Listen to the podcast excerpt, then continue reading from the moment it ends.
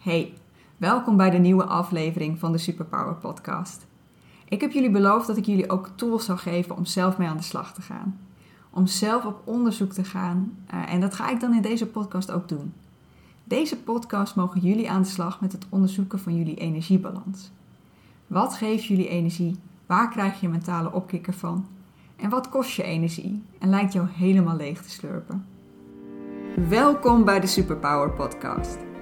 In deze podcast neem ik jou mee op de zoektocht naar jouw superkrachten. De superkrachten in je kern, je hart en je kunde. Ik wil jou inspireren om geen genoegen te nemen met jouw werk als je hier niet gelukkig van wordt. Als je hier geen voldoening uit haalt. En ik geef je handvatten om te ontdekken wat jouw superkrachten zijn. Zodat jij het beste uit jezelf, uit je werk en uit je leven kunt halen. Ik heb het niet onderzocht, maar volgens mij draait bijna alles in ons leven om energie. Ik denk dat energie een van de meest schaarse bronnen in ons leven is. En daarom proberen we onze energie ook zo efficiënt mogelijk te gebruiken. Als we energie hebben, voelen we ons fit en zijn we blij optimistisch. Als we geen energie hebben, voelen we ons vermoeid, worden we chagrijnig en hebben we nergens meer zin in. Ik herinner mij een college tijdens mijn studie biologie waar ons werd gevraagd wat nou eigenlijk het nut was van langer wakker zijn dan je nodig had om jezelf in leven te houden, met eten, of om je voor te planten. Want in principe is voor het leven maar twee dingen belangrijk. Dat je zelf in leven blijft en dat je soort in leven blijft. Toch zijn wij ongeveer 16 van de 24 uur per dag wakker en zouden we soms willen dat dat nog wel langer kon. Ach ja, Volgens mij is ondertussen ook aangetoond dat te lang slapen ook niet gezond is. Maar we weten wel dat we onze nachtrust wel echt nodig hebben. Maar I digress. Deze podcast gaat niet over slaap. Het gaat over ons energieverbruik op ons werk. Want weet je, werk kost je sowieso energie. Je kunt niks eeuwig doen. Hoe erg je ook in je flow bent, uiteindelijk is de lichamelijke energie gewoon op. Maar het is wel zo dat de ene bezigheid je meer energie kost dan de andere. En dat er bezigheden zijn die, die je mentaal energie doen opleveren. Deze laatste noemen we de energiegevers. Dat zijn de taken, activiteiten waar je naar uitkijkt om ze te gaan doen, waar je zin in hebt, waar je met plezier mee bezig bent en waar je achteraf met een goed gevoel op terugkijkt. Het kan zelfs zijn dat deze activiteiten je in flow brengen, waardoor je helemaal de tijd uit het oog kunt verliezen en opeens denkt: wow, is het alweer zo laat? Aan de andere kant hebben we de energievreters. Dat zijn die taken en activiteiten waar je echt tegen opziet om ze te gaan doen.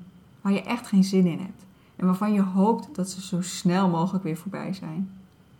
Beide zijn hier misschien een beetje extreem beschreven. Er zijn natuurlijk ook taken die er een beetje tussenin zitten. die je wel leuk vindt, maar nou ook weer niet super enthousiast over bent. Toen ik net de energiegevers omschreef. Die dingen waar je zin in hebt, waar je graag aan werkt en waar je met een goed gevoel op terugkijkt kwamen er toen al taken naar boven die voor jou in die categorie vallen? Waarvan je dacht, oh ja, als ik dit mag doen, dat is echt zo fijn. En toen ik de energienemers omschreef, zat je je toen al te verzuchten over een aantal taken die je in je opkwamen en waar je nooit zin in hebt? Wat ik in deze podcast voor je heb, is een tool waarmee je zelf uit kunt zoeken wat voor jou energiegevers en energievreters zijn. Hier mag je de komende week mee aan de slag. Uh, wat je gaat doen, is, is dat je een journal bij gaat houden. Voor een hele week of een hele werkweek. Maar net of je ook je activiteiten in het weekend en in je avonduren bij wilt houden. Dus voor nu, zet deze podcast even op pauze en pak pen en papier. Oké, je hebt nu je pen en papier. Maak op dat papier drie kolommen. De eerste kolom is waar je je taken en activiteiten bij gaat houden. De tweede kolom noem je energiegevers en de derde kolom, je raadt het al, energievreters. De komende dagen mag je voor elke taak en activiteit die je doet bijhouden of deze voor jou een energiegever of een energievreter is. Je kunt het ook nog verder verfijnen door aan te geven of iets jou veel of een beetje energie geeft, of veel of een beetje energie kost. Zet je activiteit zo specifiek mogelijk neer. Nou, ik zal een voorbeeld geven. Stel dat je aan het lezen bent en dat geeft je veel energie.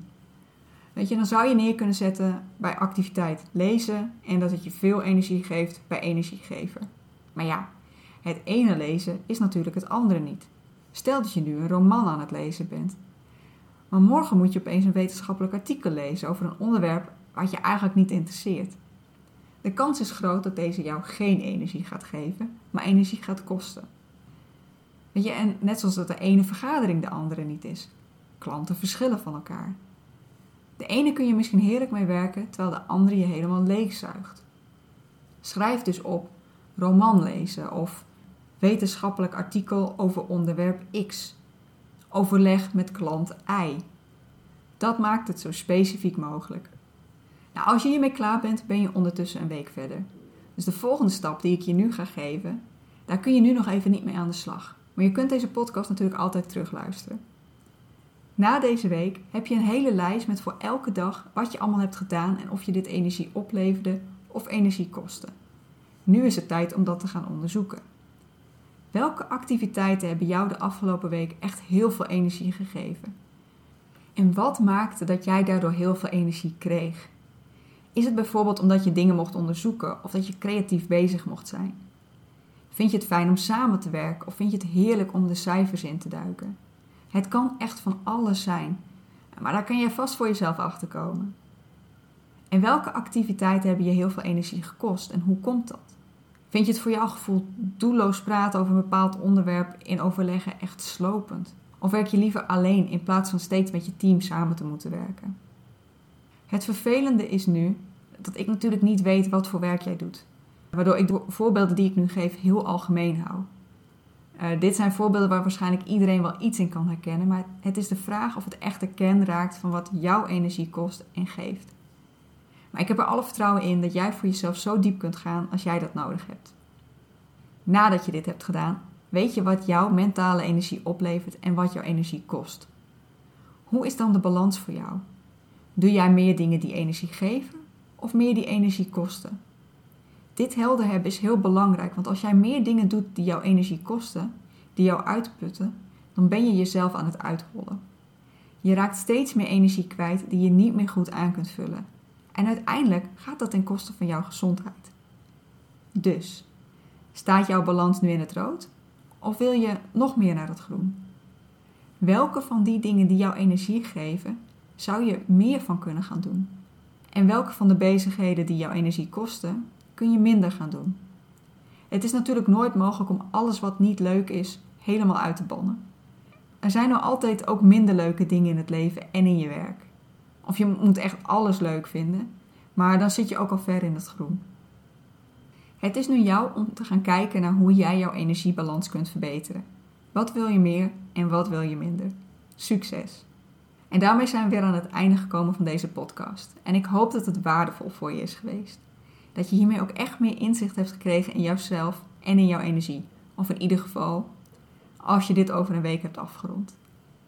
Als je meer inspiratie en informatie wilt, dan nodig ik je uit om ook even op mijn website te gaan kijken. annekeproce.nl Tot de volgende Superpower podcast.